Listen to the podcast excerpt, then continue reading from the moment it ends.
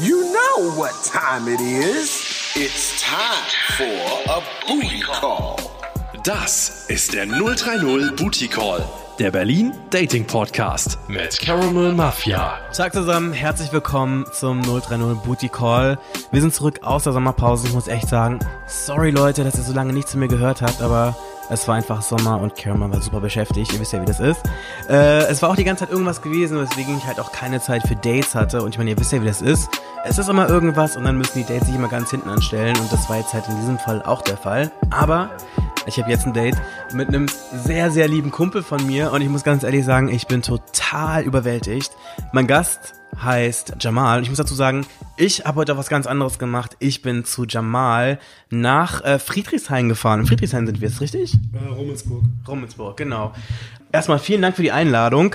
Gern geschehen. Und ich bin wirklich hin und weg, weil du hast einfach mal so eine richtig krasse Kuchentafel hier aufgetischt. So. Also wirklich selber gebacken. Es stehen total viele Früchte hier. Frischen Kaffee haben wir auch. Ähm, bist du immer so gastfreundlich, wenn du Dates hast? Ist das so das Typische? Weil normalerweise kommen die Leute immer so mit einem Schnäpschen vorbei oder keine Ahnung. Ja, es kommt auf die Dates an, würde ich sagen. Es gibt Dates, da bereitet man schon was vor und dann gibt es Dates, die von kurzer Dauer sind. Okay. Und das ist jetzt so ein Lang angesetztes. also, okay, okay. ähm, du müsstest mir ganz kurz noch vielleicht so die Randfacts erzählen ähm, über dich. Du bist 36, glaube ich. Äh, 40 inzwischen. Oh, hey Daddy. du bist ja einer meiner Lieblingssingles, muss ich ganz ehrlich sagen. Ich meine, wir kennen uns ja auch schon vor lange und ich liebe es immer, wenn wir uns sehen, die juicy Stories zu hören aus deinem Leben. Es war auch so ein bisschen ähm, so eine Inspiration, den Podcast zu machen. Ähm, ja, aber ich meine ganz ehrlich, man kann sich ja nicht mit allen Leuten so darüber unterhalten, aber immer so die Dinge, die du mir erzählt hast oder die Dinge, die wir uns so insgesamt erzählt haben, fand ich immer ziemlich spannend irgendwie. Und dann dachte ich so, ey, ich muss ja mal echt mal irgendwann meinen Podcast haben und jetzt ist es endlich soweit und deswegen freue ich mich besonders. Trief Schleim. Lass uns aber gleich mal über dein äh, letztes Date sprechen. Mein letztes Date. Ja, mein letztes Date hatte ich tatsächlich im Urlaub gehabt mit einem Typen, den ich ein Jahr zuvor im Urlaub kennengelernt habe. 19 müsste der sein, dem ich eine nette Unterhaltung und geilen Sex hatte. Wir haben uns verabredet, hatten kurz vor meiner Ankunft geschrieben. Und letztes Mal hatten wir, da wir das relativ spontan gemacht haben, hatten wir keinen Rückzugsort gehabt und haben uns am Strand getroffen, an so einem leeren Abschnitt des Strands. Und diesmal haben wir, damit wir ein bisschen entspannter sein können und ein bisschen mehr machen können, haben wir für eine Nacht ein Hotelzimmer genommen zu zweit. Und wir haben zu zweit angefangen, irgendwann waren wir zu dritt. Also ihr habt doch quasi über, über eine App oder so jemanden dazugeholt, oder wie ist das Genau, gelaufen? über eine App. Äh, Hornet nennt sich die App. So ähnlich wie Grindr. Und da kam jemand, der 32 ist, dazu. Genau. Das wäre jetzt gerade schon meine nächste Frage gewesen, weil so viel darf ich ja sagen, du bist 40, der Typ ist 19. Ich wollte gerade fragen, ist so 19 so, so ein Alter, so stehst du so grundsätzlich eher so auf jüngere Leute oder was ist dein Typ? Äh, ich habe eigentlich keinen bestimmten Typ. Weder vom Alter her noch vom Aussehen her. Also er sollte auf jeden Fall zumindest mal voll- volljährig sein, 18 sein. Äh, ansonsten kann das ein 18-Jähriger sein, kann es jemand sein, der älter ist als ich. Da habe ich keine bestimmten Angaben. Finde ich auch schwierig, denn es gibt Leute, die sind Ende 50 und sehen besser aus als andere Leute, die gerade mal 20 sind. Deswegen kann ich das nicht so am Alter festmachen. Es gibt ja Leute, die in ihren Profilen diese Altersbegrenzungen haben, von 18 bis 23 zum Beispiel und finde ich seltsam. Das ist halt irgendwie eher eine Sache, ob es passt oder nicht passt. Und das mache ich persönlich jetzt nicht vom Alter fest. Aber wenn wir gerade über Alter sprechen, was war denn so das Älteste? es gibt immer diese Redewendung. Das Älteste, das Älteste müsste, glaube ich, so Ende 60 gewesen sein. Ende 60? Ja. Krass. War das, hat, hat man das auch gesehen oder war das dann eher sowas so, wo man dann so, keine Ahnung, danach so zusammenliegt und sagt die Person so, ey, übrigens, ich könnte dein Großvater sein, oder? Man hat das schon gesehen, es war so gewollt. Okay. jetzt nicht so, dass es irgendwie äh, im Nachhinein dann einen schockierenden Moment gab, als man sein Alter geoutet hat. Okay. Und hast du das Gefühl gehabt, ähm, dass man diese Erfahrung da auch gemerkt hat? Also in meiner Vorstellung gehe ich mal davon aus, dass wenn du jetzt ein gewisses Alter erreicht hast, du in deinem Leben auch Erfahrungen gemacht hast, also sexuell wie auch anders. Hast du da auch irgendwie einen Unterschied für dich so gemerkt? Also da es jetzt nicht so viele in dem Alter waren, kann ich jetzt nicht sagen, dass... Nicht mal mit ihm jetzt explizit jetzt. Mit ihm explizit würde ich sagen, nein. Nein, würde ich sagen, denn ich hatte Leute gehabt, die wesentlich jünger waren und die Da saßen die Handgriffe schon besser bei besser, genau, die besser äh, waren. Genau. Okay. Aber wie war die Situation? Erzähl mal. Es war eigentlich, liegt das sehr, sehr lange zurück. Da war ich selbst noch sehr jung, auch noch nicht volljährig. Und Oh Gott, hast du diese Altersspanne ja noch krasser gewesen. war die Altersspanne noch krasser. Es war eigentlich sogar so einer meiner ersten sexuellen Erfahrungen, die ich gemacht habe. Ah, wie, äh, also okay, du warst dann so 16 irgendwie. Jünger, jünger. Ich war jünger und äh, es hat sich Jünger als 16? Ja. Wow. Wir wollen aber eigentlich weiter nachhaken. Okay. Wow. Und es hat sich im Schwimmbad ergeben. Ich war halt sehr aufgeregt, sehr auch irgendwie sehr angegeilt und habe mich immer unter die Duschen gestellt, um fremde Männer, die sie gerade duschen, zu betrachten. Und dann stand dieser Typ unter der Dusche gegenüber mit einem halbsteifen Schwanz und hat an sich rumgespielt. Und über Blickkontakt hat sich dann ergeben, dass wir dann zusammen uns zurückgezogen haben. In, erst auf die Toilette, auf die Toilette zurückgezogen haben, in die Toilettenkabinen und dann sind wir in so eine ähm, Solariumbank. Es gab diese damals diese Räume mit Sonnenbänken, die man abschließen konnte und hatten dann Sex auf so einem Solarium, auf einer Solariumbank. Okay, krass. Das erste Mal volles Programm hatte ich mit 17 mit meinem ersten festen Freund. Und sehr lange Zeit dann auch nur innerhalb von festen Beziehungen. Ja, krass. Das ist auf jeden Fall eine abgefahrene Story so. Aber ich weiß ja, dass du voll viele abgefahrene Stories am Start hast. Deswegen freue ich mich voll, weil ich schon, keine Ahnung, ich liebe deine Juicy Stories auf jeden Fall. Ja, aber wenn wir gerade hier schon so bei deinen äh, jungen Taten waren, kann ich mich erinnern, dass du mir mal erzählt hattest, dass du ähm, eine relativ unangenehme Situation hattest, ähm, als ich glaube, da warst du gerade so 18 oder so, ne? Äh, mit 18 war ich in einer festen Beziehung. Da müsste ich so 16, 17 gewesen sein sogar. Ja. Und was ist da passiert? Damals waren die äh, Apps noch nie verbreitet. Beziehungsweise es gab gar keine Apps. Es gab keine Apps, genau, und es gab, und auch so Internet nicht verbreitet. Man hat damals eigentlich über RTL Videochat oder über diese Hotlines, die man anrufen kann, Leute Oh Gottes kennengelernt. Willen. Hattest du damals schon ein Handy? Äh, nee, ein Handy hatte ich damals. Das war wirklich schon wirklich so dieser sehr analogen Zeit. Genau, Ne? sehr, sehr analoge Zeit. Hat man eigentlich so über diese Hotline-Nummern 090er Nummern Leute kennengelernt. Hat dann mit fremden Männern telefoniert und allein von der Stimme und von den Angaben, die die Typen gemacht haben, hat man dann entschieden, ob man sich mit der Person trifft oder nicht trifft. Und nach so einem Telefonat habe ich dann beschlossen, mich mit einem Typen zu treffen, der mir mitgeteilt hat, dass er in Bingen lebt. Bingen ist eine kleinere Stadt in der Nähe von meinem Geburtsort, Mainz. So etwa äh, eine halbe Stunde entfernt mit der Bahn. Ich bin dann nach Bingen gefahren, zur relativ späten Stunde. Und als ich in Bingen ankam, kam mir ein älterer, relativ übergewichtiger Mensch entgegen, der sehr schmierig auch wirkte. Also ungepflegt meinst du? Also oder? ungepflegt, schmierig, klein, korpulent. Mhm. Und das war halt genau das Gegenteil von der Beschreibung, die Ja. ich am Telefon zu hören bekommen habe. Und als er auf mich zukam, war ich erstmal ein bisschen irritiert und hatte dann aber auch keine Möglichkeit gehabt, wieder nach Hause zu fahren, weil Weil es so spät war. Ne? es so spät war und ich nicht mehr wegkam aus Bingen. Ach du Scheiße. Also musste ich dann mit ihm mitgehen und bin dann mit ihm los und er hat nicht direkt in Bingen gelebt, er hat in einem kleinen, in einer, kleinen, in einer kleinen Gemeinde in der Nähe von Bingen gelebt. Wir sind dann nochmal so 20, 30 Minuten mit dem Auto gefahren und wir kamen in, die, in der Wohnung an. Das war so eine, ich weiß nicht, wie nennt man das, Einliegerwohnung, wenn es so runtergeht in den Keller. oh Gott, creepy. Creepy. So eine? Einliegerwohnung. Wir sind runter in den Keller gegangen, in so eine dunkle, Kellerwohnung. Oh. Als wir in die Wohnung reinkamen, lief schon Porno, so ein SM-Porno. Und äh, Peitschenknallen im Hintergrund. Genau. ich sehe vor meinem geistigen Auge, wie du so total so das kleine Bübchen so verängstigt so in diese Wohnung reinläufst, dieses Peitschenknallen im Hintergrund. der Typ dann schon so sabbernd so langsam da irgendwo in der Ecke steht. Boah, i, da wird einem schon so ganz kalt irgendwie. so ähnlich ging's mir dann auch. Und dann hat er versucht, so körperlich Nähe aufzubauen, indem er angefangen hat, mir an den Oberschenkel zu gehen. Oh Gott, ich hasse es. Es ist wirklich so die Sache, die ich immer am schlimmsten finde, wenn Leute versuchen, so Kontakt aufzubauen, oder? Das- das ich meine, wer findet sowas geil?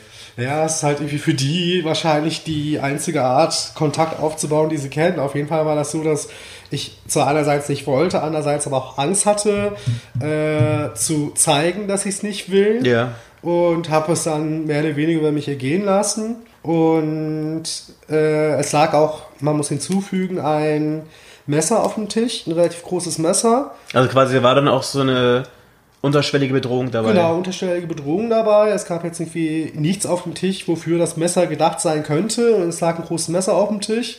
Und er wollte dann irgendwann, dass ich mich ausziehe, was ich dann auch gemacht habe. Und habe ich die ganze Zeit überlegt, wie ich aus der Situation wieder rauskommen kann. Das aber echt furchtbar. Und das Einzige, was mir, es war furchtbar, vor allem, ich war damals 16, 17. Ja. Das Einzige, was mir dann einfiel, was ich machen kann, war, ähm, ihn zu fragen, ob er mir bitte äh, ein Getränk aus der Küche bringen kann. Ja. Und in dem Moment, als er in die Küche gegangen ist, habe ich mein Zeug gepackt, bin nackt quasi aus der Wohnung rausgerannt und bin dann irgendwie in so Felder reingelaufen, durch die Felder durchgelaufen. Oh Gott. So weit wie möglich. Boah, aber das ist richtig schlimm. so weit wie ist möglich wie so ein- wie so ein aus dem Ort Albtraum. raus. Es Ja. war auch ein Albtraum. Ja. So weit wie möglich aus dem Ort raus.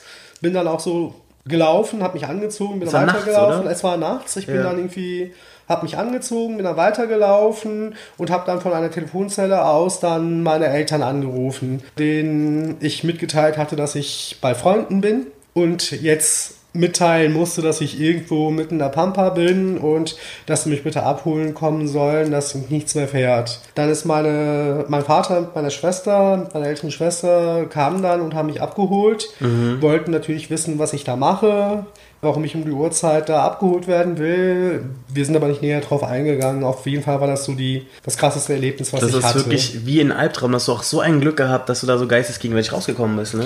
hatte ich auf jeden Fall Glück gehabt, denn ich weiß nicht, was alles noch hätte passieren können, wenn ich da hängen geblieben wäre. Du kennst die Leute ja nicht, und der wird halt irgendwie so, du musst dir das so vorstellen, so ein Typ, der wahrscheinlich nie so eine richtige Sexualität hatte, der der Sexualität nur so von Pornos kennt und so also so ein Typ wie äh, gab jetzt in Österreich einen, der seine eigene leibliche Tochter im Keller Der eingeschlossen hat. Fritzl, Genau, genau, mhm. so ein Typ halt. Ich meine, vor allem das Ding ist auch so, das ist jetzt wirklich nur, was ich mir hier mit meinem Feld- und Wiesen-Psychologie-Denken irgendwie so zusammenreime, so, ne?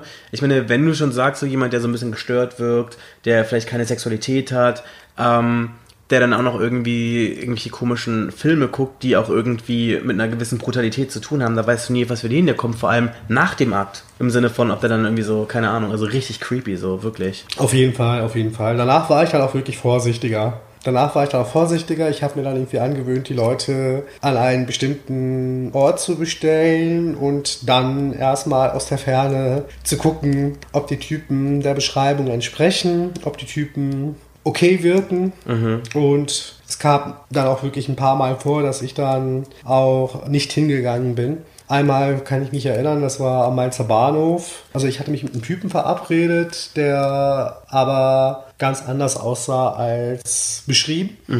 Und da habe ich dann lange überlegt, was ich mache. Einerseits wollte ich ihn nicht stehen lassen, weil ich mich ja mit ihm verabredet habe. Aber andererseits sah ich es auch nicht ein, mich mit jemandem zu treffen, der äh, überhaupt nicht irgendwie... Das Falsches vorgibt eigentlich. Genau, so, der was ne? falsch, Falsches vorgibt. Genau. Und habe dann beschlossen, mich nicht mit dem Typen zu treffen, war dann aber noch so nett und habe die Person dann nochmal kontaktiert und mitgeteilt, dass ich nicht kommen werde, damit er nicht umsonst warten muss. Aber es ist spannend, dass du es gerade erzählst. Also ich habe einen Kumpel, der auch aus einer ähnlichen Region kommt wie du ursprünglich, auch ungefähr in so einem ähnlichen Alter ist wie du. Und der hatte mir so eine Geschichte erzählt, dass er sich auch mit irgendeinem Typen damals, glaube ich, über Gaychat äh, verabredet hatte so. Und da ist er auch irgendwo hingefahren, auch irgendwo in die Provinz, glaube ich. Und ähm, dann war das dann irgendwie so, dass dann auch so ein älterer Typ, der aber auch irgendwie nichts mit der Beschreibung zu tun hatte, von der, die irgendwie am Telefon irgendwie war, ähm, übereingestimmt hat, da vor ihm stand. Und dann irgendwie meinte, dass, nennen wir den Typ mal Sascha, Sascha jetzt gerade irgendwie noch arbeiten ist und so und er ein Kumpel ist, der ihn irgendwie abholen soll, dies, das so. Und dann ist er halt damals auch mitgegangen, ist zu dem in die Wohnung gegangen und dann meinte er so, ja, er soll jetzt in der Wohnung warten und dann kommt er dann irgendwann. Und er hat dann schon irgendwie dann, als er dann in so einer Wohnung war, auch irgendwie gedacht, weil das irgendwie alles ein bisschen merkwürdig war, ähm, dass das vielleicht dieser Typ ist, der Sascha, vorgibt, Sascha zu sein. Er hat dann auch versucht, so Annäherungsversuche zu machen und ähm, er hat dann erst dann, er hat dann auch irgendwie das Weite gesucht. Wie hat er, weißt du noch, wie er da wieder rausgekommen ist? Ähm, also soweit ich weiß, ist er dann, glaube ich, auch, der hat auch irgendwie so, so eine ähnliche Sache gemacht wie du, dass er äh, dem Typen um irgendwas gebeten hat und dann irgendwie aus dem ersten Stock dann sogar rausgesprungen ist. Gesprungen? Was? Also es war alles, es war jetzt nicht so hoch, es war, glaube ich, so eine Parterrewohnung Ah, oder so. Hochparterre, mhm. Irgendwie so. Und äh, ja, total creepy auf jeden Fall. Das ist auch so das, der, der Grund, warum ich zum Beispiel auch so ungern so zu Leuten nach Hause gehe, ohne die zu kennen oder sonst irgendwas, weil du nie genau weißt, ich bin da vermutlich ein bisschen paranoid. Ich glaube an den Killer. Wer da noch in der Wohnung ist oder was da sonst so passiert einfach, ne? Also, ähm, deswegen kann ich wirklich nur zu Vorsicht raten, ganz ehrlich. Kann ich verstehen. Kann Mhm, ich verstehen, denn man macht halt seine Erfahrungen. Ja, in der Zwischenzeit bist du ja aus der Provinz nach Berlin gezogen. Wie hat sich so dein Datingverhalten seitdem verändert? Äh, mein Datingverhalten hat sich erstmal insofern geändert, dass eine gewisse, also eigentlich ganz egal, wo du herkommst, wenn du nach Berlin kommst, hast du erstmal das Gefühl, dich nicht ausgelebt zu haben. Du kannst da, wo du herkommst, dich ausgelebt haben, aber Berlin eröffnet viel mehr Möglichkeiten, viel mehr Angebot, viel mehr Möglichkeiten und der offene Umgang mit Sexualität, der offene Umgang der Menschen bei Partys und man lernt sehr schnell Menschen kennen. Man kann im Prinzip auf einer Party in einer Nacht kann man Dutzende Männer oder Frauen kennenlernen, mit denen man Sex haben kann innerhalb von wenigen Minuten. Kann schon so weit kommen, dass man Sex hat. Äh, es ist eine gewisse Schnelllebigkeit und Anonymität da. Unkompliziertheit auch da, finde ich. Früher war das so, dass man äh, in der Regel eine Weile geschrieben hat, ein paar Mal telefoniert hat, bis man sich getroffen hat. Dann hatte man vielleicht irgendwie beim ersten Mal noch keinen Sex, beim zweiten Mal vielleicht auch noch keinen Sex. Mittlerweile ist es so, dass in der Zeitspanne, in der man früher eine Person gedatet hat, mit dem man vielleicht noch nicht mal Sex hatte, in drei Tagen oder drei Wochen, hat man hier teilweise mit 10, 15, 20 Leuten was. Ja, das stimmt, das ist echt so, wenn ich so zurück, überlege. Ich weiß nicht, ob das so ein gesellschaftliches Ding war oder ob das nur ich damals war, so, so jung und naiv und auf der Suche nach der großen Liebe. Ich weiß noch, ich weiß noch früher, dass ich bei GR zum Beispiel, wenn ich so Profile gesehen habe, wo Leute standen, sie suchen nur Sex, war ich immer so, "Ugh, was sind das für Leute so, ne? Also ich fand das immer so ein bisschen creepy irgendwie und ich weiß noch, damals gab es auch noch so ein viel größeres Slut-Shaming irgendwie. Da war das ja immer so voll schlimm, wenn irgendjemand gesagt hat, du bist voll die Schlampe oder die Person kommt gut rum oder Ja, so. mit- Mittlerweile ist es eher ein Kompliment. Ich bin mir sicher, dass es das immer noch gibt, dass Leute irgendwie zum Beispiel Sachen nicht machen oder Sachen heimlich machen, weil sie irgendwie. Ähm, Habe ich die ganze Zeit aus einer Tasse getrunken? äh, das kann sein, ja. ich glaube ja. Ja, lass uns auf jeden Fall ganz kurz darauf anstoßen. Kaffee. Macht man, glaube ich, gar nicht, ne? Aber- Ich hätte auch Sekt. Ach, ich glaube, das reicht erstmal so, ne? Genau. Bist du, bist du denn gerade allgemein auf der Suche nach einem Partner oder genießt du Single zu sein? Also ich finde mein Leben gerade so wie es ist im Moment super. Und zwar auf allen Ebenen, beruflich, privat, sexuell und habe nicht das Bedürfnis nach Veränderung. Wenn es sich natürlich ergeben sollte, bin ich offen, offen für alles, aber bin jetzt nicht auf der Suche und ich finde auch, dass man sowas nicht wirklich suchen kann. Sowas ergibt sich oder ergibt sich eben halt nicht. Ja, es darf halt nicht so zwanghaft werden, so, ne? Viele Leute, die auf der Suche sind, denen sieht man auch an, dass sie suchen. Die wirken dann auch irgendwie zwanghaft und schrecken dann auch eher Leute ab, die vielleicht Interesse haben könnten. Ja. Man muss einfach nur offen sein, offen und mit offenen Augen durch die Welt gehen und wenn es der richtige Moment ist, dann kommt es von selbst, finde ich. Also keine Sache, die man wirklich suchen kann. ja. Wie ist es bei dir? Auf welchen Apps bist du am Start eigentlich? Ich bin meistens bei Grindr unterwegs. Manchmal auch Planet Romeo, aber eher eigentlich Grinder. Okay. Wie sieht dein, dein, dein Bild aus? Also nicht für die Leute, die stalken möchten, sondern einfach mal so Interesse halber. Also hast du so ein, so ein Profilbild mit so einem Torso oder ist da so ein Gesicht? Hältst du vielleicht ein süßes Katzenbaby im Arm? Oder ich meine, wie muss man sich dein Profil vorstellen? Äh, mein Profilbild, einfach ein Bild, so Bauchnabel aufwärts mit Shirt. So ein bisschen freizügiger schon, schon irgendwie Tanktop, so dass man so ein bisschen die Achseln auch sieht.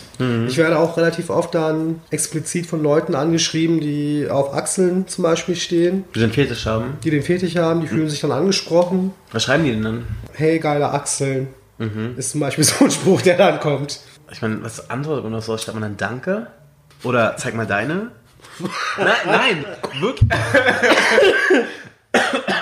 nein, ernsthaft. Also ich, ich meine, Ich glaube, ich schreibe dann meistens, hey, danke, zeig auch mal mehr. okay. Und das ist, so ein, das ist dann so ein Eisbrecher, ja? Ja, scheinbar. Scheinbar. Okay.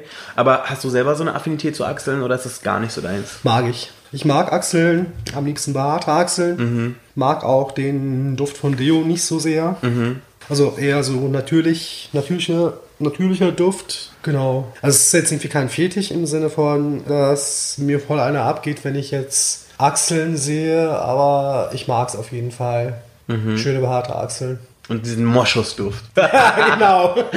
Okay. Aber hast du grundsätzlich so irgendwelche Fetische? Weil ich meine, Berlin ist ja so, habe ich das Gefühl, dass jeder irgendwie so einen krassen Fetisch am Start hat. Also irgendwie wirklich jeder, auch so wenn es so das Banalste überhaupt ist. Ausgeprägt ist jetzt nichts. Es gibt gewisse Sachen, die ich gerne sehe, gerne habe. Dazu gehören zum Beispiel Achseln, dazu gehören Füße, dazu gehört auf jeden Fall Körperbehaarung. Behaarte Achseln, behaarte Brust. Was ich sehr geil finde, sind behaarte Beine. Das sind so die ersten Sachen, die mir jetzt einfallen. Also einen bestimmten Fetisch habe ich nicht. Also es gibt ja Leute, die mh, zum Beispiel einen Rubber-Fetisch haben und dann auch total abgehen, schon fast einen Orgasmus kriegen, wenn sie in Rubber gekleidet sind oder andere Typen Rubber-Outfits sehen. Aber das ist jetzt bei mir nicht so ausgeprägt. Ich finde es bei Füßen immer voll spannend, weil es immer so eine Sache ist, die so krass polarisiert, so, ne? Du hast Leute, die mögen Füße und dann hast du die, die schon Zustände bekommen, wenn sie nur ein Foto sehen von irgendjemandem, der barfuß irgendwo entlangläuft, oder die die Füße extrem eklig finden, so, ne? Das stimmt, das stimmt, das hast du gut beobachtet. Es gibt halt wirklich Leute, die Füße lieben, Füße hassen. Äh, selten was dazwischen, finde ich. Ich weiß auch nicht, was häufiger verbreitet ist. Ob Ich habe das Gefühl, dass Leute eher Füße eklig finden. Wahrscheinlich, also allgemein betrachtet vielleicht schon. Ich weiß nicht, aber so speziell auf die Berliner Schwulenszene bezogen, wüsste ich nicht, ob Füße hassen verbreiteter ist als Füße lieben. Ich bin jetzt gerade allgemein ausgegangen. Allgemein also, ich ja, habe das, also Gefühl, ja. ich hab das Gefühl, dass die meisten Mädels, mit denen ich rede, Füße immer grundsätzlich total eklig finden und auch so das nicht möchten, dass Leute bei denen zum Beispiel so barfuß über den Teppich laufen oder so, weil sie das eklig finden. Das, das habe ich auch oft beobachtet. Viele, auch viele meiner Freunde finden Füße eklig. Was mich eigentlich Aber verwundert. es gibt aber auch wirklich eklige Füße, muss man hinzufügen. Ich habe auch schon Füße gesehen, obwohl ich Füße mag, habe ich Füße gesehen, die, die ich einfach eklig fand. Ja, ich meine, eine gewisse Pflege setzt man ja schon voraus eigentlich. Aber ich meine, vor allem, nur weil man vielleicht jetzt irgendwelche Dinge gut findet, heißt es ja nicht, dass du das grundsätzlich bei allem geil findest. So. Also das ist ja trotzdem, dass man dann noch selektiert einfach so, ne? Genau, das wollte ich, das ist mir eben nicht eingefallen äh, zu Fetisch. Bei Fetisch ist es, glaube ich, bei vielen sogar so extrem ausgeprägt, dass der Typ, der, wenn wir jetzt wieder als Beispiel Rubber-Fetisch nehmen, der Typ, der in Rubber ist, der spielt gar keine so große Rolle mehr für viele, die diesen ja. Fetisch ganz extrem haben. Ja. Da geht es dann eher um den Fetisch und das habe ich zum Beispiel nicht. Aber das finde ich auch schon ein bisschen, bisschen Gesichter habe ich vergessen. Gesichter sind ganz Ja. wichtig. Ich glaube, wenn ich einen Fetisch habe, sind am, ist es am ehesten, glaube ich, Gesicht. Das Ein schönes, wichtig. ausdrucksvolles Gesicht ist mir sehr wichtig. Augen sind mir sehr wichtig. Was mir sehr wichtig ist, ist, dass jemand authentisch ist, so ist, wie er ist. Und äh, Natürlichkeit ist mir sehr wichtig, dass jemand natürlich wirkt. Das sind so Sachen, die mich, glaube ich, am ehesten anziehen. Es Also eigentlich so ein bisschen Naturbursche eigentlich so, oder? Genau, genau. Mhm. Also wenn ich jetzt gerade mal so das so zusammenzähle, was du gerade alles so aufgezählt hast. Genau, genau. Trifft es auf jeden Fall. Hast du denn einen Fetisch? Fetisch, ähm, nee, eigentlich gar nicht. Ich bin da, glaube ich, wirklich so total, Fetischfrei. ja, also ich meine, ähm, Und da hat man es schwer in Berlin, oder? geht, geht. Ich meine, ich meine, das Ding ist, ich hatte jetzt, glaube ich, noch nie mit irgendjemandem was, der jetzt irgendwie so eine Latexmontur oder irgendwas anhat oder so, aber vielleicht liegt es auch so ein bisschen daran, dass man zumindest bei mir ist es immer so, ich glaube, ich immer so eine ganz bestimmte Art Mensch anziehe und das ist meistens nicht sowas oder zumindest sind dann die Dates, wenn man sich mit jemandem trifft oder jemanden kennenlernt, nicht so, dass ich den Leuten jetzt in voller Montur begegne oder die jetzt irgendwie in voller Montur bei mir zu Hause auf der, auf der Matte stehen oder keine Ahnung. Also so habe ich das tatsächlich wirklich noch nie gehabt so. Ich glaube, die einzige Sache, an die ich mich so spontan erinnern kann, ist, dass ich mal äh, bei einem Typen zu Hause war, der mir ganz stolz seinen selbstgeschnitzten Dildo gezeigt hat. Aus Was- Holz. Ja, aus Holz. was, ich, was ich irgendwie süß fand, weil der hat sich so total gefreut und es war so wie, also so stelle ich mir das vor, wenn man irgendwann Kinder hat und die dann so aus dem Werkunterricht kommen und dir dann irgendwas zeigen, was sie da selber getöpfert, gebastelt Ja, ist wirklich so. und es ist so, ja. erste Latte gebastelt. so toll. Und jetzt zieht ihr keinen Splitter damit, so, ne? Alles, was ich dazu zu sagen habe, so. Das war auf jeden Fall ähm, eine Sache, die mir dabei aufgefallen ist. Ähm, Wie sah denn der Dildo aus? Größe, Form. Also im Grunde genommen war das so ein Phallus-Ding. Es hätte aber auch gleichzeitig so ein äh, irgendwas sein können, was von irgendeinem Ikea-Bett hätte sein können. Nur, dass er dann halt so ähm, die Eichel so ausdefiniert hatte auf jeden Fall. Das war so der Unterschied zwischen so einem ganz normalen Pfosten halt so. Und ähm, wie, wie groß wird das gewesen sein? So 20 Zentimeter? Also, Ordentlich. Ja, also wenn man da Lust hat, sich so ein halbes Tischbein reinzurammen, gerne.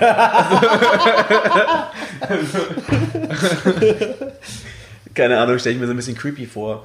Lass uns mal noch so über Berlin reden. Berlin hat ja immer so ein bisschen, oder ich habe zumindest immer das Gefühl, dass wenn du Leuten erzählst, dass du aus Berlin kommst, dass Leute immer so voll das Klischeebild von Berlinern haben, so, dass wir alle voll schlampig sind, äh, keine Ahnung, dass wir, keine Ahnung, eigentlich arbeiten, Sex haben, noch mehr Sex haben und dann schlafen. Also so ist es ein bisschen. Also ich kenne es, wenn ich zum Beispiel irgendwie im Urlaub war, im Ausland oder so, dass alle Leute gefragt haben, wo kommst du her? Dann sage ich so, ähm, ich bin aus Deutschland. Und woher? Berlin. Alle so, oh! so nach dem Motto. Und die haben immer so voll das krasse Bild. So hast du auch so das Gefühl, dass du, wenn du irgendwo bist und das erzählst, dass da irgendwie, dass es da so Vorurteile gibt? Ja, also unter jungen Leuten ist es so eine Mischung aus Vorurteilen und auch ein bisschen Bewunderung und Neid, merke ich immer wieder. Dass dann Leute sagen, ah, Berlin, da will ich auch mal hin oder ist voll geil, ich war da. Und andere Leute, die Berlin halt ganz schlimm finden, dreckig, schäbig,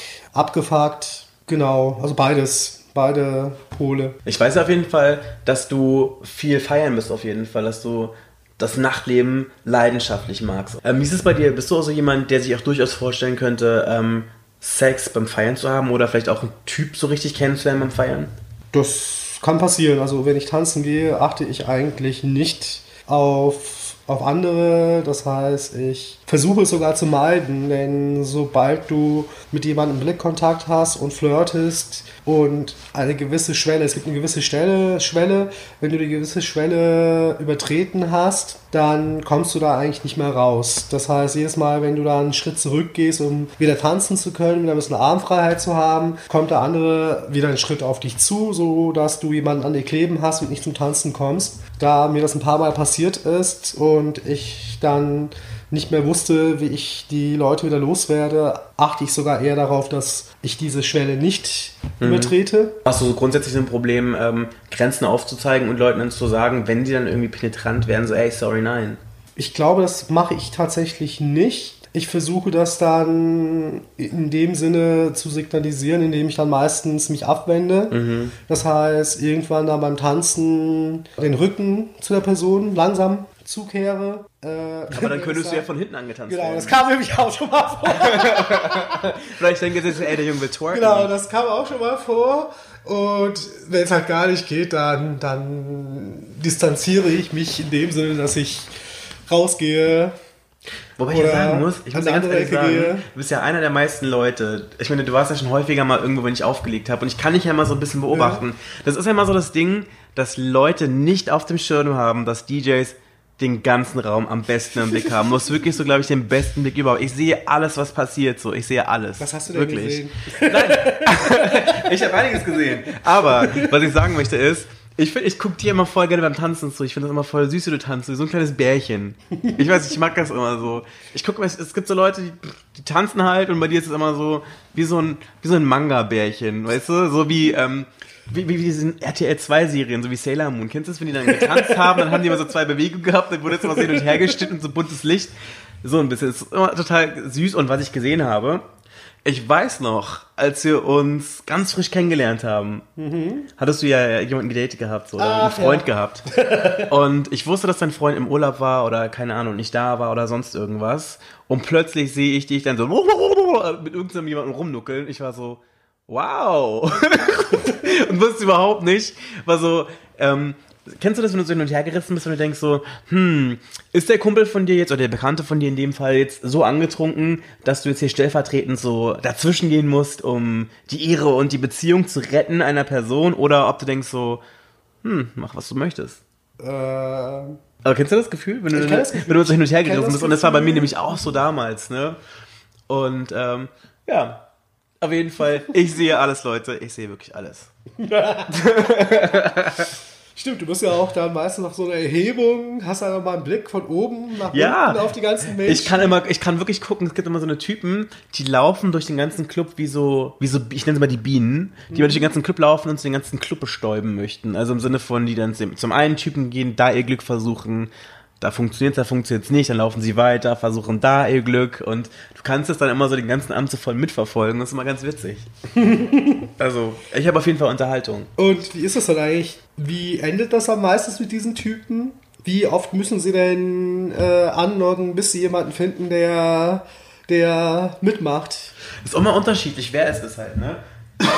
Ich habe immer so ein bisschen das Gefühl, ähm, das kommt immer so auf die Uhrzeit an, so, ne? Und äh, auch so ein bisschen so auf diese Frustrationsgrenze. Also im Sinne von, ich glaube, dass das schon sehr frustrierend sein kann, wenn du so da bist, du möchtest jemanden abschleppen, so gegen 2 Uhr, 3 Uhr sind noch so die Guten da, danach sind dann immer so die, so die Reste da so und irgendwann ins Reste ficken.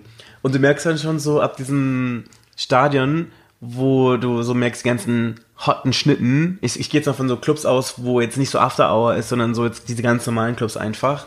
Ähm, da ist es immer am schwersten, Typen abzuchecken, wenn so die, wenn so die Party so, so in ihrer Primetime einfach ist, weil da sind alle Leute mit ihren Freunden, ihre beste Freundin sind da, alle sehen noch ganz gut aus, alle machen noch ihre Fotos für Instagram, dies, das, so. Dann irgendwann gehen die Mädels nach Hause, weil ihnen die Füße wehtun, man ist ein bisschen angetrunken, dies, das, dann wird es ein bisschen freizügiger. Und äh, dann irgendwann so, so ab vier ist dann wirklich dann so mitnehmen, was mitzunehmen ist. Also wer was, wer was abchecken möchte, der hat da so eine gute Chance. So. Und ich würde so, so Durchschnitt sagen, äh, so drei. Drei Typen. Also würde ich jetzt mal so sagen, einfach mal so aus dem Bauch raus, dass ich so das Gefühl habe, dass so, so zwischen zwei und drei. Aber ich habe auch immer so ein bisschen so das Gefühl, dass dann auch so, ähm, wie soll ich denn sagen, die Boundaries so ein bisschen runtergehen. Also dass dann sagst so, naja, jetzt bist du halt hier da, eigentlich bist du nicht mein Typ, aber hey, so ein bisschen so. Ja, also es ist von beiden Seiten her, glaube ich. Man möchte einfach nach Hause gehen, dann. Das Angebot nimmt halt ab und man hat es schon mal ein paar Leuten probiert, die nicht angebissen haben Mhm. und man geht dann mit seinen Ansprüchen runter, um nicht leer ausgehen zu müssen. ja. Andererseits sind die Leute dann auch angetrunkener, offener und wahrscheinlich auch eher bereit mitzugehen, sodass, genau, also es Aber es ist manchmal auch ein bisschen traurig, weil manchmal siehst du auch so, wie, ähm, wie bei so einem Computerspiel, wie so kleine Herzchen zerplatzen, so. Weißt du, ich meine, so, du siehst, wie dann zum Beispiel einige Typen sich so ihren ganzen Mut zusammennehmen und einen bestimmten Typen anmachen und dann funktioniert das nicht. Oder die hängen den ganzen Abend an so einem Typen dran und äh, baggern, baggern, baggern. Und dann kommt irgend so anderer, der so die ganze Vorarbeit dann einfach so plötzlich so zunichte macht und Typen einfach so einsammelt. Weißt du? ist immer so, manchmal so, du guckst dir dann so runter und dann steht dir immer so eine kleine Geige vor, die so ganz traurige Musik spielt. und der Rest twerkt um die Leute herum so. Es ist immer ganz witzig so. Aber was mal beim DJing auch immer so witzig ist, die Leute haben immer so ganz falsche Vorstellungen. Die Leute denken immer, dass du, oder dass wir beim Auflegen immer so voll High Life haben, so Berlin Tag und Nacht mäßig, dass du da am besten noch irgendwie Sex während dem Auflegen hast oder die ganze Zeit irgendwelche Nummern zugesteckt bekommst oder dann in irgendwelche dunklen Ecken. Aber Nummern gehst. zugesteckt kriegst du doch bestimmt, oder? Wie oft kommt das denn vor, dass du mal eine Nummer einsteckst? Mm, Es ist schwer zu sagen, so, aber es ist nicht so krass, wie Leute sich das vorstellen, das kann ich sagen. Das liegt aber, glaube ich, auch daran, dass ich einer von diesen Leuten bin, die, wenn sie auflegen, immer sehr konzentriert sind. Und ähm, jetzt auch nicht so ich bin jetzt auch nicht der Typ, der jetzt irgendwie besonders flirty ist beim Auflegen, sondern ich bin dann wirklich echt sehr konzentriert. Und ich glaube, du siehst dann auch so, es ist gerade unpassend, wenn ich auflege. Ja, es ist, das ist mir aufgefallen. Das ist mir aufgefallen, denn äh, oft ist es ja so, dass die DJs zu der Musik, die sie auflegen, auch selbst mittanzen. Und bei dir ist es immer so, so habe ich das zumindest beobachtet, dass du immer sehr konzentriert bist, dass du dich komplett auf deine Musik, die du gerade auflegst, äh, konzentrierst, Mhm. so dass du auch relativ wenig Blickkontakt überhaupt Genau, aufbauen genau, kannst. genau, genau. Ist mir aufgefallen, ja. Aber das Ding ist halt auch, um ehrlich zu sein, so, ich glaube, wenn ich jetzt zum Beispiel Techno auflegen würde, wo so ein Song so zwischen fünf und acht Minuten geht, da hätte ich natürlich Zeit, irgendwie mit Leuten Blickkontakt. Ich hätte da sogar noch Zeit, mit Leuten zu reden, keine Ahnung, Bastel und äh, Backtipps zu tauschen, während ich so gar keine Zeit habe, einfach so. Es ist wirklich so. Zack, zack, zack, dann hast du immer noch irgendwelche Leute, die dich irgendwie voll quatschen oder irgendwelche Freunde, die kommen, die Hi oder Bye sagen, irgendwelche Leute, die dann irgendwie sich was wünschen wollen zum Beispiel, so. Aber ich habe da wirklich gar nicht so die Zeit, da Leute abzuchecken, wie sich das Leute mal vorstellen. Und ähm, dann ist das Ding auch so, klar bekommst du jemanden und klar bekommst du viel Aufmerksamkeit, ja, aber das Ding ist ja meistens immer, dass die Leute einen dann nicht im Club unbedingt ansprechen, sondern du wirst dann irgendwie über Social Media angeschrieben. Dann kommt dann so, ey, ich hab dich gesehen, wie schaut's aus, hast du Bock, dich zu treffen? Aber es ist echt so, so, dass sie, dass sie wirklich so, ich sag jetzt mal, beherzt rüberkommen und mit dir reden, selten. Klar, kommt vor, vor allem wenn du in einer anderen Stadt bist oder so. Ich meine, ich, ich liege ja mittlerweile auch so international auf, dass ich auch irgendwie im Ausland bin und so. Da hast du immer irgendwie Leute, die dann noch kommen und so, was irgendwie süß ist. Aber halt auch mal ein bisschen schwer, weil du halt auflegst. Ich habe eine sehr große Rotation an Songs immer. Also im Grunde genommen bin ich dir mit beschäftigt, quasi alle zwei Minuten oder sogar noch kürzer einen Song zu laden, zu mixen, dies, das, da hast du nicht Zeit irgendwie da großartig zu flirten. Und das Ding ist auch, ähm, es ist auch nicht so Sex und Rock'n'Roll mäßig, wie die Leute sich das vorstellen, weil ich bin halt wirklich so, wenn ich auflege, so bin ich da, um das zu machen und nicht, um irgendwelche Leute kennenzulernen. Ich meine, klar würde sich sicherlich irgendwie ab und zu mal was ergeben und du bekommst auch Angebote, aber du bist ja auch irgendwie professionell und du möchtest jetzt nicht der schlampige DJ sein, der da irgendwie mit allen Leuten rumleckt, vor allen Leuten so irgendwie. Ich glaube, du lebst ja auch ein bisschen davon, dass du vielleicht dich nicht ganz so nach außen so ähm, präsentierst, so, verstehst du, ich meine? Ja. Und dann halt auch, wenn du irgendwie so Promoter hast, du hast ja auch ganz oft auch irgendwie so schwule Promoter oder so. Und ich glaube, wenn du halt so Leuten das Gefühl gibst, dass du easy bist, dann ist auch ganz oft die Wahrscheinlichkeit, dass du auch irgendwie so angetatscht wirst von irgendwelchen Leuten auch ziemlich groß. Und das ist ja das, was du eigentlich nicht möchtest, sondern du bist ein Künstler, du bist ein Dienstleister, wenn du so möchtest, und du bist professional. Und wenn du jetzt irgendwie die schlampige Person bist, die da mit allen Leuten rumleckt, Knutschlecker hat, überall dies, das, mm, ich weiß nicht, ob es das ist, was ich jetzt irgendwie darstellen möchte. Du legst ja überall in der Welt auf, in Paris, Amsterdam, in Berlin. Wenn du Vergleiche ziehst Mhm. zwischen den Partys, den Partymenschen in Paris, in Amsterdam, in Berlin und sonstige Städte, was fällt dir denn auf, was in Berlin anders ist? Also ich glaube, es kommt halt immer ganz drauf an, wo du auflegst. Also erstens in welcher Stadt und vor allem in was für einem Club und was das für ein Event ist. So, ne? Das ist immer unterschiedlich. Zum Beispiel, ich finde, also bei den Partys in Paris, wo ich aufgelegt habe, war das immer viel, viel wilder, viel krasser. Die Leute waren total auf Hip-Hop und so. Also die haben da getwerkt wie in einem Nicki Minaj-Video. Also sowas hast du noch nie gesehen. Ähm, das ist bei uns dann vielleicht ein bisschen zurückhaltender, was aber sicherlich auch demografische Gründe hat so. In Holland ist es auch ein bisschen so, es liegt halt einfach daran, du hast da viel mehr Schwarze, du hast da viel mehr Leute, die da noch mehr in der Materie drin stecken, so. Während Berlin halt so eine, eine Stadt ist, wo es klar auch eine, eine, eine queere Hip-Hop-Szene gibt und sowas. Aber ich würde trotzdem sagen, Berlin ist eher Elektro. Und das merkst du dann schon auf jeden Fall. Aber ich habe das Gefühl, dass ähm, andere Städte wie zum Beispiel Paris und Amsterdam, um mal diese Beispiele zu nennen, braver sind. Also während du hier schon irgendwie ab und zu siehst, dass Leute Sex beim Feiern haben. Also das, du siehst dann krasse Sachen auf dem Floor teilweise. Wie gesagt, ich sehe alles. Also da siehst du schon mal irgendwie, dass da Sachen passieren, während die du jetzt zum Beispiel in Paris oder in Amsterdam nicht siehst. Also hier in Berlin sind wir halt viel offener. Und ich meine, ich habe auch schon bei Partys aufgelegt, wo es einen Darkroom gab, also wo ich quasi den Darkroom-Floor gemacht habe, ohne es zu wissen. Ich habe mich immer gewundert, weil da gab es eine Party, wo ich aufgelegt habe. Ich weiß gar nicht, wo das war. Hier in Berlin? Ja, ja, genau. Ob das Schwutz oder Gretchen war, keine Ahnung. Auf jeden Fall auf dem Floor gab es so eine Art Zelt. Und ich habe dann immer gesehen, dass die Leute auf dieses Zelt zugegangen sind und dann sind sie da rein und dann hat man sie nie wieder gesehen. Nie wieder. Nie wieder. Und ähm, Verschlungen. Ja, verschlungen. Die waren vom Erdboden verschlungen. Ja, und dann irgendwann habe ich dann halt gerafft, dass das ein Darkroom war irgendwie so oder so ein Zugang dazu. Und ähm, habe dann noch erst verstanden, so irgendwie, wo, was da genau passiert ist. Und ich glaube, ich glaube, zu meiner Musik kann man gut Sex haben. Ich überlege gerade. Ich meine, Hip-Hop ist ja schon eine sehr sexuelle Sache teilweise, also sehr sinnlich. Oh ja. Zumindest die Sachen, die ich spiele, so würde ich sagen. Und äh, ich kann mir schon vorstellen, dass es da irgendwie gut Kann ich läuft. mir auch gut vorstellen, ja. Ich kann mir zwar andererseits auch gut vorstellen, dass man auf harten Techno gut Sex haben kann. Ist ja immer auch so Ich bin mir sicher, dass du das, ich bin mir sicher, dass du dir das nicht nur vorstellen kannst. Ja, ich glaube, Hip-Hop ist ein bisschen, bisschen rhythmischer Mhm. Als so harter Techno, glaube ich. Beim harten Techno, ich glaube, das wäre ein ganz anderer Sex, glaube ich, Mhm. wenn man Musik in Sex wiedergeben würde. Ich glaube, Hip-Hop wäre dann auch irgendwie schon heftiger, harter Sex, aber immer noch rhythmisch. Ich glaube, es wäre nicht so ein Pornosex, sondern es wäre eher so ein bisschen so sehr aus der Hüfte raus. So ein bisschen so, uh, so ein bisschen, weißt du? Genau. Während, während Techno, glaube ich, so bam, bam, bam, bam, bam, bam, bam ist, so, weißt du? Ich glaube, das trifft es ganz gut, ja. Oder? Ja. Deswegen. Ähm, aber apropos bam, bam, bam, was kannst du mir über Techno und Sex erzählen? Ich war ein einziges Mal in meinem Leben im Laboratory. Äh, vor gar nicht so langer Zeit. Für diejenigen, die den Namen noch nicht gehört haben, es ist, soweit ich weiß, sogar der größte Sexclub Europas für Schwule. Männer, das ja. größte Sexclub Europas. Und als ich da drin war, es gibt Leute, die haben nur einen String oder einen Jockstrap an, Leute, die noch komplett gekleidet sind. Und es war eine interessante Mischung, weil du äh, gefragt hattest, Techno und Sex, was mir einfällt. Es lief sehr harter Techno und entsprechend wurde auch eigentlich überall gefickt. Teilweise auf dem Dancefloor, teilweise in den Gängen, Toiletten. Dann gab es so Nischen, in die man sich zurückziehen konnte. Es hingen überall Slings. Also es war eigentlich eher so, dass ich irgendwann der Einzige war, der noch getanzt hat.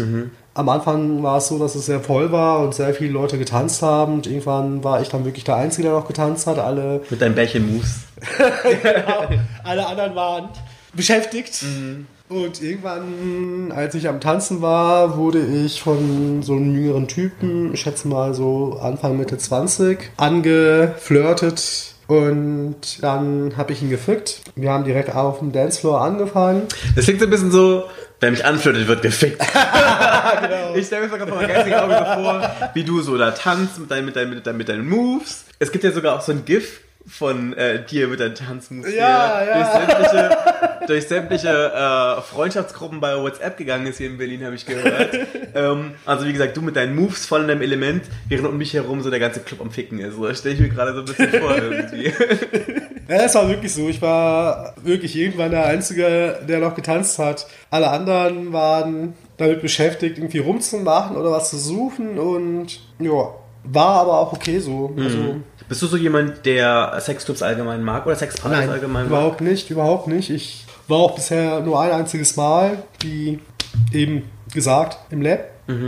Ansonsten, ich war in Wobei es gibt ja in Berlin genügend, ich sag jetzt mal, sexpositive Partys, also im Sinne von, die ähm, einen Safe Space kreieren, wo du, ähm, wo, wo, wo das Teil des Konzepts ist, dass man sagt, okay, das ist jetzt hier eine Tanzveranstaltung, aber ihr könnt doch gerne Sex hier haben, wir bieten die, ich sag jetzt mal, die sichere Umgebung dafür. Es ist nicht so das, was ich suche. Wenn ich ausgehen möchte, man hat ja, Wochenende ist ja für viele Menschen die Zeit, in der man so eine Ich-Zeit hat. Das heißt, Sachen machen kann, die man gerne machen möchte, die einem gut tun. Und ich kann mir nicht vorstellen, mein Wochenende nur um Sex zu haben, mit dem Fokus auf Sex irgendwie zu gestalten, dass ich irgendwie auf eine Sexparty gehe, wo kaum einer tanzt oder wo man vielleicht gar nicht tanzen kann, nur um Sex zu haben. Das wäre für mich eine Verschwendung des Wochenendes. Deswegen war ich auch noch nie auf einer Sexparty. Wenn man das eine Mal nicht mitzählt. Ich wäre auch nicht hingegangen, wenn es nicht Lapdance gewesen wäre. Von Lapdance wusste ich, dass man da auch tanzen kann. Das war für mich auch ausschlaggebend. Ich muss auch sagen, ich war erstmal geflasht, als ich reinkam. Ich kannte das Lab von Erzählungen von Freunden. Aber wenn man dann das erste Mal dort ist und wirklich umzingelt ist von tausenden nackten Männern, die dann Sex haben, dann ist das nochmal was anderes. Ich habe wirklich einen Moment überlegt, ob ich überhaupt richtig bin, ob ich wieder gehe, ob ich überhaupt mich in dieser Location aufhalte oder ob ich wieder gehe, irgendwo man vielleicht tanzen kann, wo es nicht so sexuell zugeht, um so einen gewissen Ausgleich zu finden. Und bei mir ist es das Tanzen. Ich weiß auch nicht, ob sich das bei mir nicht irgendwann ändern wird, denn ich wollte gerade sagen, ich gehe auf die 40 zu. Das, das, das war mal. Mittlerweile das, bin kann ich man 40. sich, das kann man sich ja jedes Jahr aufs Neue sagen.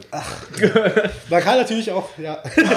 nee. Also ich kenne Leute, die schon seit sieben Jahren ihren 30. feiern. Ja, solche Leute kenne ich auch, die mal wesentlich älter waren als ich und jetzt jünger sind.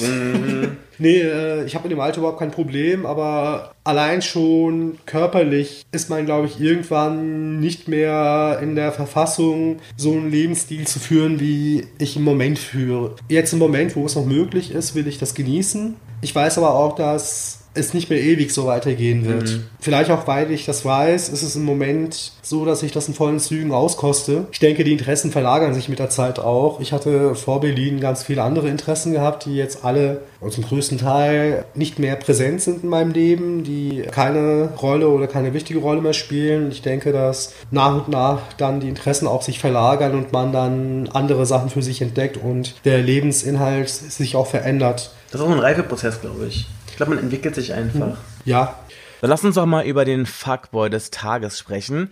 Das ist die interaktive Rubrik, wo ihr zu Wort kommt, wo ihr von euren abgefahrensten Dates, Beziehungen oder was auch immer in diesem Zusammenhang berichten könnt. Und ähm, das hat auch der Enrico gemacht. Der hat mir eine Nachricht bei Facebook geschrieben. Äh, Enrico kommt aus Hohenschönhausen und er ist der Fuckboy des Tages. Bitteschön. 030 Booty Call. Fuckboy des Tages. Ich habe mal in einer Bar einen Typ kennengelernt und mit nach Hause genommen und es war mir erst gar nicht so richtig recht, weil ich, äh, das war ein Tag, bevor ich am nächsten Tag Nachtschicht hatte und da wollte ich eigentlich immer sehr gerne lange ausschlafen und dachte halt, wenn ich einen Typ mit nach Hause nehme, dann wird es schwierig und ich habe ihm das auch gesagt, dass er morgens einfach gehen soll. Naja, und irgendwann äh, bin ich dann aber wach geworden, morgens, und äh, musste pinkeln. War ich auch, habe mich gleich wieder hingelegt, er lag da auch noch rum und einfach weitergepennt, weil ich, wie gesagt, sehr lange ausschlafen wollte.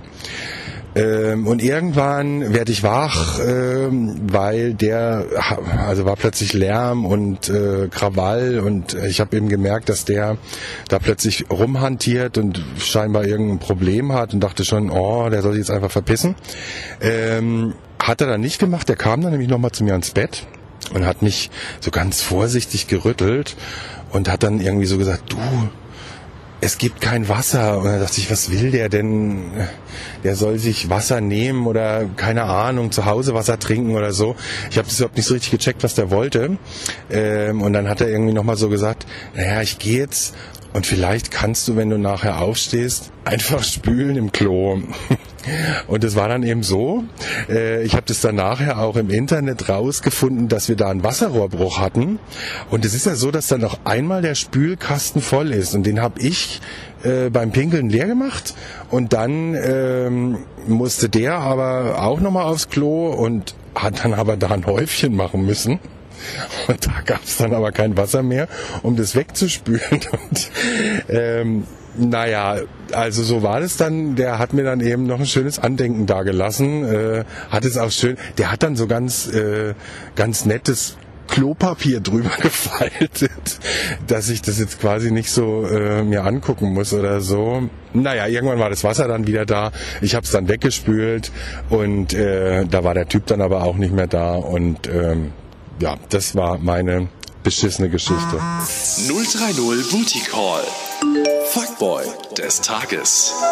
Also ich stelle mir das schon ziemlich krass vor, vor allem wenn man dann so eine voll geschissene Toilette hat und wenn dann auch noch die Temperaturen hoch sind, kann ich mir gut vorstellen, wie es gestunken haben muss. Ist halt für denjenigen ziemlich blöd, der die Spülung nicht anbekommen hat. Meinst du, man kann sich danach nochmal melden, wenn man sich melden möchte? Oder meinst du, Also damit ist wäre, das wäre, Ding... wäre mir das passiert, würde ich mich so sehr schämen, dass ich die Person vielleicht sogar blocken würde. Also kein Erklärungsversuch, zack, aus dem Leben würde. raus, ghosten. Was will man da großartig erklären? Also, aber ich wäre auch nicht so einfach so gegangen. Ich wäre wahrscheinlich irgendwie in die Küche gegangen, hätte irgendwie Töpfe genommen und Wasser aufgefüllt. Also Rohr, und war ja Rohrbruch, es war ja kein Wasser. Äh, nirgendwo in der Wohnung. Kein, nein. Dann hätte ich wahrscheinlich Milchpackungen, alles was ich finde an Flüssigkeiten.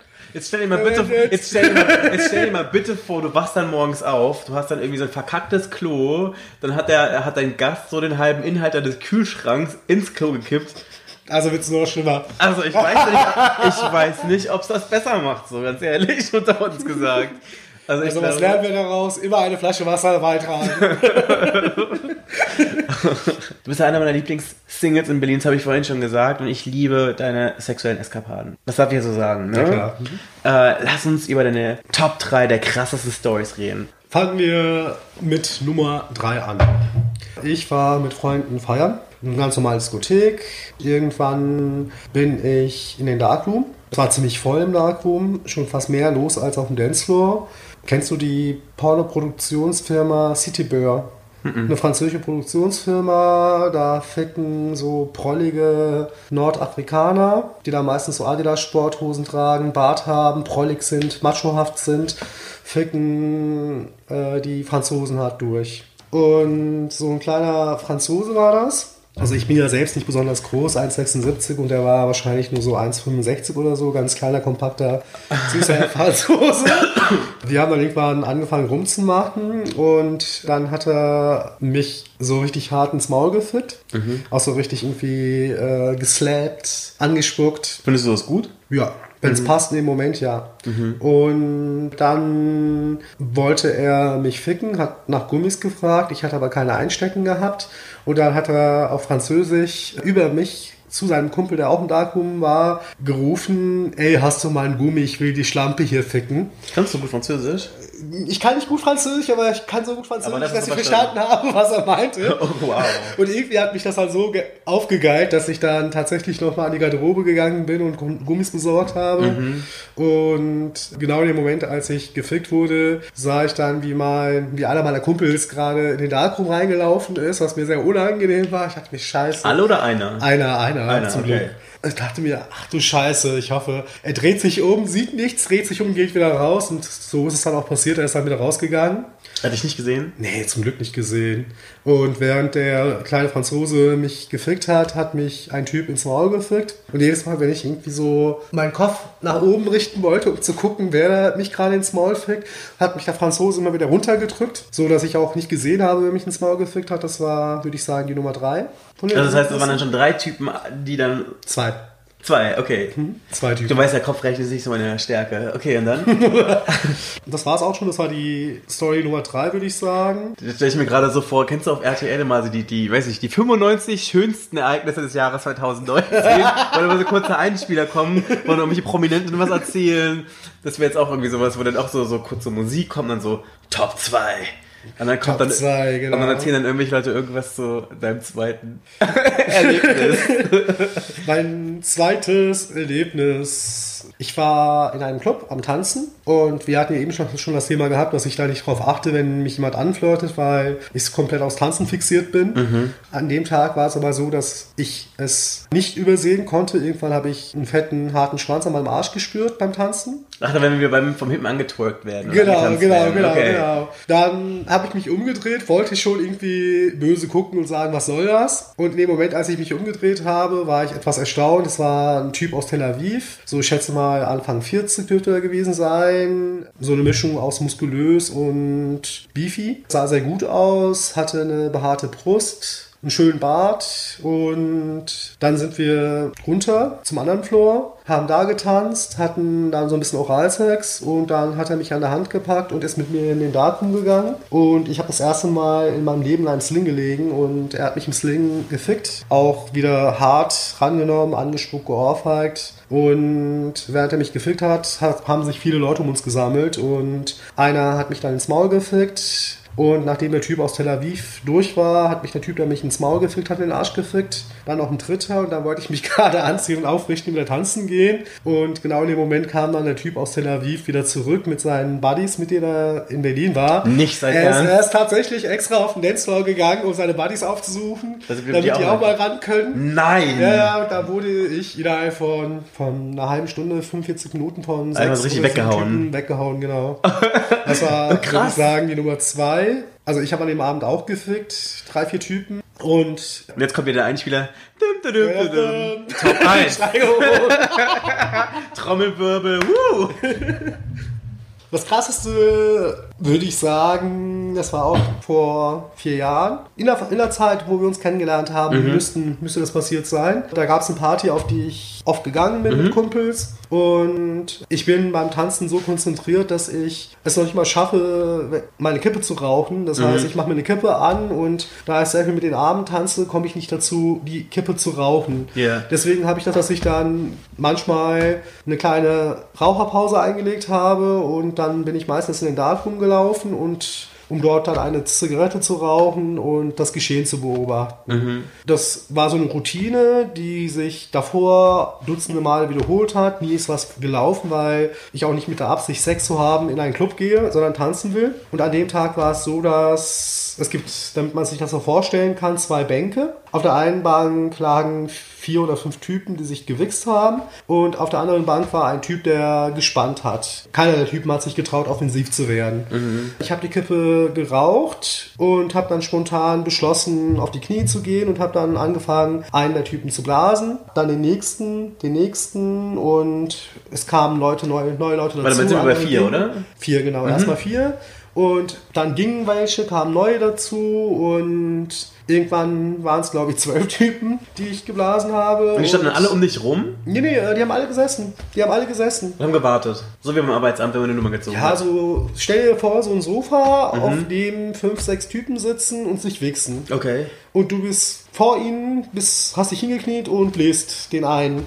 Während die, die anderen sich weiter wichsen und dann hörst du irgendwann auf, den einen zu wichsen und bläst den, äh, den einen zu blasen und bläst den nächsten. Und dann stehen manche auf und gehen wieder tanzen und es kommen neue, die sich dazusetzen und somit Das heißt schon was, was von Abarbeiten. Genau, hat, da wollte ich auch gerade hinzukommen. Ach so, okay. Der Typ, der nur am Spannen war, der sich nicht getraut hatte, irgendwie Offensive zu zeigen, hat dann irgendwann, nachdem er gesehen hat, dass es auch anders geht, hat er dann mir geholfen, hat sich dann auch hingekniet und hat dann quasi auch, nachdem ich Vorarbeit geleistet habe, dann daran beteiligt. Das ist irgendwie voll schön, gerade gesagt hast. So, und er hat dann gesehen, es geht doch anders. Das klingt wie so eine, wie so eine Lebensvision oder so, ne? ja, man kann, man kann ein Leben lang Beobachter bleiben oder man kann selbst zum Akteur werden. Okay. Man hat immer die Wahl, ob man nur zuguckt oder ob man mitmacht. Es geht auch anders. Das geht auch anders. Ja, auf jeden Fall war es halt so, dass irgendwann mal ein Kumpel, der mich schon lange nicht mehr auf dem Dancefloor gesehen hatte, gesucht hat. Und irgendwann höre ich ihn meinen Namen rufen, Jamal, Jamal. Hab erstmal nicht reagiert. Ich bin davon ausgegangen, okay, wenn ich irgendwie nicht antworte, wird er wieder, wieder gehen. Und später habe ich erfahren, dass er sich in den Darkroom gestellt hat und zugesehen hat, wie ich da den einen blase, dann den nächsten blase. Er hat dich bei der Arbeit beobachtet. Er hat mich von der Arbeit beobachtet, genau. Oh Und irgendwann war ich dann wieder auf dem Dancefloor und war wirklich umzingelt von Leuten, dessen Schwänze ich vor kurzem auf dem Maul hatte. Oh Gott. Und einige Zeit danach in dem Club wurde ich dann von Menschen, die ich nicht zuordnen konnte, dann angelächelt. Und mein Kumpel meinte dann, das ist einer von deinen zwölf Jüngern. Die Geschichte ist auch als die Nein. zwölf Jünger von Jamal Oh Gott. Übergegangen und noch was Lustiges gab es dann noch, was sich dann ergeben hat, war, ich habe dieses Erlebnis meinem Arzt erzählt, habe mich danach natürlich auch abchecken lassen. Ja. Viele Freunde sind beim gleichen Arzt und einer meiner Freunde hat mir dann erzählt, dass er von unserem Arzt diese Story gehört hat, dass jemand in einem, ein bisschen übertrieben, in einem Sexclub, es war ja kein Sexclub, es war ein ganz normaler Club, in einem Sexclub auf die Knie gegangen wäre und dann 15 Typen geblasen hätte, auch ein bisschen übertrieben. Übertrieben. Okay, da sind noch drei dazugekommen. Genau, drei dazugekommen und mein Kumpel wusste ganz genau, wer da gemeint ist. Oh. Und das Lustige ist, dass mein Arzt mir selbst die Geschichte auch erzählt hat. No Ja, way. nach, nachdem so zwei Jahre vergangen waren, hat er mir die Geschichte erzählt und meinte dann noch irgendwie, ja, aber so schätze, schätze ich sie nicht ein, dass sie jetzt irgendwie in einen Club auf die Knie gehen und zwölf Schwänze blasen oder 13. What? Ja. Vor allem, als sich auch die Frage so stellt, so ein bisschen, in welchem Kontext erzählt er dir sowas, ne? Also wir hatten uns, glaube ich, damals über die PrEP unterhalten und hat mir quasi diese Abschreckgeschichte, die ich immer erzählt habe, unwissentlich als Abschreckung erzählt und hat nur geschmunzelt und hat nichts dazu geäußert. Oh Gott. Aber man muss sagen, er hat keine Namen genannt. Das ist wenigstens sehr gut. Das Genau. hier im Podcast. Ne? Namen sind Schall und Rauch. Du hattest ja gerade vorhin diesen einen Typen erwähnt, dessen Leben du verändert hast, der gesehen hat, es geht auch anders. ähm, bist du auch so ein Typ, der gerne zuschaut? Also der gerne beobachtet, der so, ein, so eine voyeuristische Ader hat, weil du auch gesagt hast, du hast dich hier dazugesetzt, um beim Rauchen dabei zuzuschauen? Oder war das jetzt eher so ein Zufall? Ich glaube, bei mir ist beides ausgeprägt. Ich schaue sehr gerne zu, aber habe dann auch das Bedürfnis mitzumachen. Es ist jetzt nicht so, dass ich mich mit der Beobachterrolle alleine zufrieden geben würde. Fände ich auch schade, denn das Leben ist kurz. Wenn man immer nur in der Beobachterrolle ist, dann lebt man eigentlich passiv. Das heißt, man lebt sich nicht wirklich aus. Und die Zeit, die wir haben, ist begrenzt. Und daher finde ich schon wichtig, dass man nicht sich selbst im Weg steht.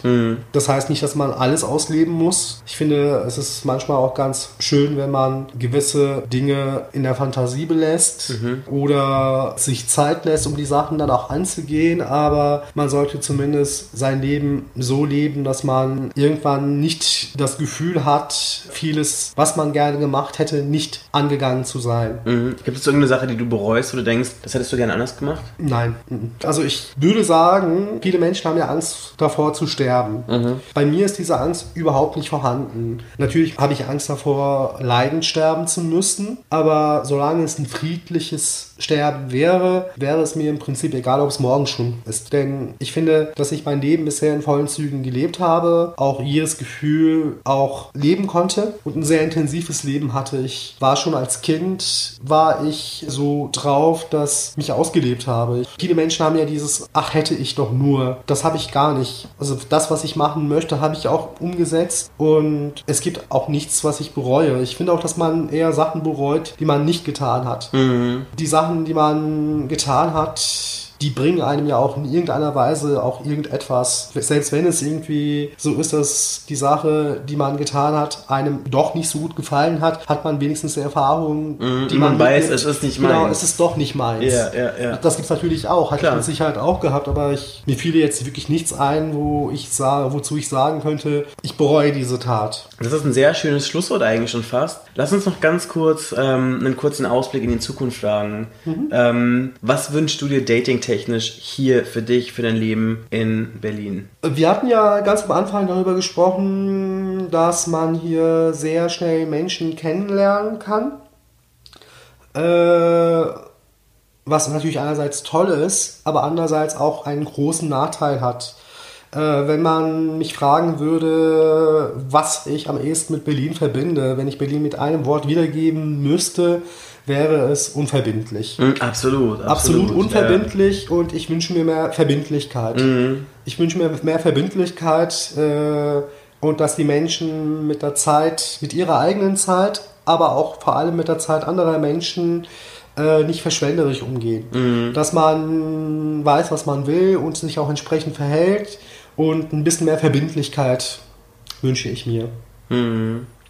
Verbindlichkeit heißt nicht unbedingt, dass man sich binden muss. Da In dem Wort steckt zwar binden drin, aber Verbindlichkeit bedeutet für mich nicht, dass man sich binden muss, dass es irgendwie was Langfristiges Langfristiges sein ist, muss. Es kann auch Verbindlichkeit ein Moment sein. Ja. Und das ist das, was mir halt hier fehlt. Das ist halt ein bisschen schwierig, weil äh, das Angebot riesig ist. Mhm. Das heißt, du kannst bei Grindr zum Beispiel, äh, du kannst jemanden kennenlernen, den du toll findest, der dich sogar anschreibt, mit dem du dich gerne treffen würdest.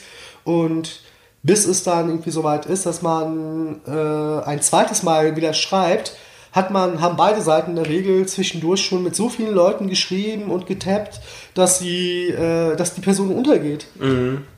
du hast dann irgendwann, wenn du deine Tabs durchgehst, wahrscheinlich 400, 500 Tabs. Ja. Du müsstest irgendwie Ewigkeiten runterscrollen, damit du die Person vielleicht noch findest. Ja. Daher kann ich verstehen, dass das auch alles so ein bisschen unverbindlich ist, aber das ist das, was ich mir, glaube ich, wünschen würde. Mehr Verbindlichkeit. Wir haben jetzt kaum über dich gesprochen. Eigentlich hatte ich mir vorgenommen, dich auch ein bisschen auszuquetschen. Was möchtest du denn wissen? Was war denn dein krassestes Horror-Date? Boah, also ich glaube, meins war jetzt vielleicht nicht so heftig wie deins, aber es war auf eine andere Art und Weise schlimm. Und zwar, ähm, ich wollte eigentlich mit einem Kumpel nach Barcelona fliegen. Es ist dann aber so gewesen, dass er dann nicht mitkommen konnte, weil sein Flug gecancelt wurde. Ich bin dann alleine geflogen, hatte eine Lebensmittelvergiftung, also hatte dann wirklich eine Woche Durchfall des Todes, richtig schlimm. Bin dann im Krankenhaus auch gelandet, weil es richtig, richtig schlimm wurde. Äh, musste das ganze Wochenende dann da verbringen im Krankenhaus. Mir ging es richtig schlecht und alle meine Freunde aus Deutschland haben mir dann die ganze Zeit geschrieben, meinten so, ey, das kann doch nicht sein, dass du in Barcelona bist, du hast so ein scheiß Wochenende gehabt, du solltest mindestens ein Date haben mit jemandem. Da dachte ich mir dann so, ja, okay, hm, ja, wieso nicht, ich habe eh nichts zu tun, ich bin alleine im Urlaub, so, ne. Bin ich halt bei Tinder gewesen, hab dann mit so ein paar Leuten geschrieben, hat dann ein Typ mich dann halt dazu überredet, mit ihm essen zu gehen. Sah auch ganz gut aus, wir waren essen, haben uns ganz gut verstanden. Mutig, essen zu gehen in dem Zustand. Ich meine, so richtig essen konnte ich ja nichts, weil ich ja eigentlich die ganze Zeit, das ganze Wochenende nur so Infusionen hatte und die ganze Woche auch nie was nicht, nicht gegessen hatte. Ich glaube, es war eher so, ich habe was getrunken und habe ihm im Essen zugeguckt. Ich glaube, es war eher so. Anyway, er hat mich dann dazu überredet, mit zu ihm nach Hause zu gehen, weil er mit seinen Hunden noch Gassi gehen musste. Ich dachte mir so, ja, wieso nicht? War mein letzter Abend. Ich bin dann mit ihm und seinen Hunden dann herumgelaufen, war ganz cool. Dann hat er mich halt noch dazu überredet, halt noch zu ihm in die Wohnung zu kommen. Äh, es ist so gekommen, wie man sich gedacht hat. Wir hatten dann halt Sex. Und ähm, es war dann schon voll spät und in Barcelona ist es ja so, dass es nicht wie hier in Berlin ist, dass die ganze Nacht die öffentlichen Verkehrsmittel fahren, sondern das hört dann irgendwann auf gegen Mitternacht oder so und dann fährt dann erstmal gar nichts. Und ähm, seine Wohnung war halt auch wo ganz anders, also nicht, also es war super weit weg von meinem Hotel, also wirklich das ganz andere Ende von, von Barcelona. Auf jeden Fall sind wir danach dann eingeschlafen. Das hätte ich mir schon Wecker gestellt, weil ich am nächsten Morgen extrem früh fliegen musste. Auf jeden Fall morgens um zwei weckt der Typ mich und sagt dann so, ähm, du sorry, ich kann nicht schlafen, würdest du ja ausmachen zu gehen. Boah, krass. Und ich war so, what the fuck, Alter? Ich bin mit dir essen gewesen, ich hatte mit dir Sex und du schmeißt mich so raus. Nachts um zwei. Ich war richtig sauer. Ich war richtig sauer so.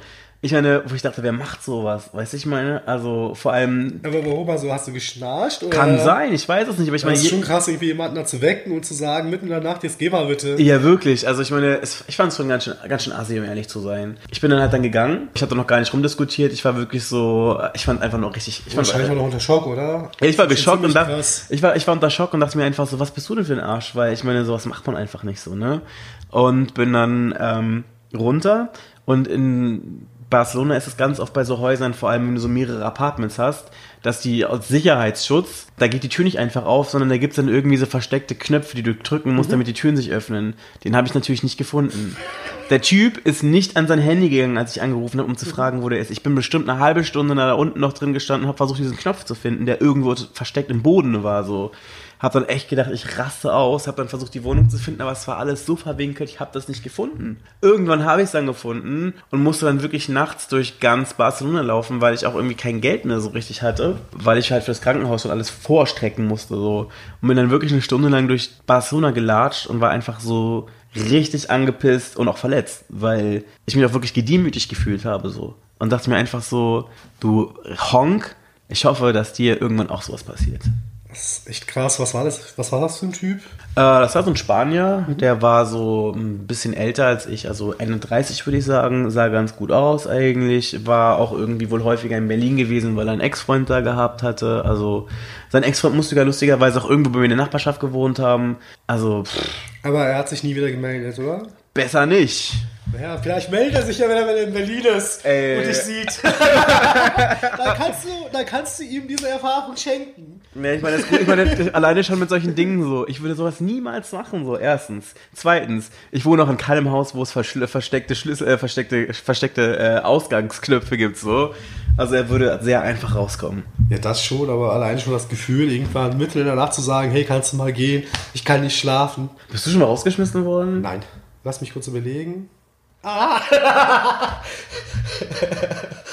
Rausgeschmissen aus seiner Wohnung nicht. Aber ich hatte so, mal so eine ganz schrille Zeit. Aha. Das war so mit 18, 19, glaube ich. als ich von meinem ersten Partner getrennt war. Da hatte ich so eine Zeit gehabt, da fand ich Rosenstolz ganz geil. Okay. Also finde ich immer noch gewisse Sachen immer noch gut, aber damals war ich halt richtiger Rosenstolz-Fan und weiß gar nicht, woher ich den Typen kannte. Peter Platte? Nee, äh, ein anderer, ein älterer Kerl, also älter im Sinne von älter als ich, war damals 18, 19, wird wahrscheinlich Ende 20 oder so gewesen sein. Ja. Ich glaube, ich habe ihn in einer schwulen Bar in meiner Heimatstadt kennengelernt. Und irgendwann meinte er zu mir, ich fahre nach Frankfurt, wir wollen dort was trinken gehen, komm doch mit. Und dann sind wir äh, mit seinem Auto losgefahren. Und äh, ich habe dann wohl die ganze Fahrt über gesungen, Großschlosslieder gesungen und irgendwie rumerzählt. Und als wir dann in Frankfurt ankamen, wollte er, dass ich aussteige, damit ich irgendwie gucke, dass er einparken kann. Und ist dann wirklich in dem Moment, als ich ausgestiegen bin, davon gefahren. What? Ja, ja. Was zur Hölle? Der hat mich da quasi in Frankfurt einfach stehen lassen. Ich muss ihn so genervt haben, vielleicht hat er auch recht, ich weiß es nicht, ich muss ihn so sehr genervt haben, Alter. dass der Typ mich wirklich getrickst hat, wollte, dass ich aussteigen gucke, dass er einparken kann und dann ist er voll der Kanne losgefahren. Ey, wie assi ist das Und ich dachte, denn? wie kommst du jetzt nach Hause? Ich war damals 17, 18, hatte vielleicht noch 2 Euro Mhm. einstecken oder 2 D-Mark damals. Euro gab es damals noch nicht. Und der Typ ist dann einfach losgefahren. Krass. Und ich stand da und dachte mir, okay. es gibt wirklich manche Leute, also man wünscht ja Menschen nichts Böses, aber mindestens, dass sie eine Erfahrung machen, die sie eines Besseren belehrt. Hoffen wir. Hoffen wir. Jamal, es war wirklich richtig cool, mit dir ein Date zu haben. Ich glaube, ich war noch nie irgendwo, wo ein Typ einen Kuchen für mich gebacken hat. Das ist richtig süß und richtig lecker. Es hat echt Spaß gemacht, mit dir zu reden. Vielen, vielen Dank. Mir hat es auch sehr viel Spaß gemacht und auch schön, dass du mal hier warst. Ja, ne? Das ist voll die schöne Wohnung für alle, die mal hier landen sollten. Das wäre ich. Jamals kleine Lustgrotte ist. Äh, Lustgrotte. oder Es wird Zeit für ein Ende. You know what time it is. It's time for a booty call. Das ist der 030 Booty Call, der Berlin Dating Podcast mit Caramel Mafia.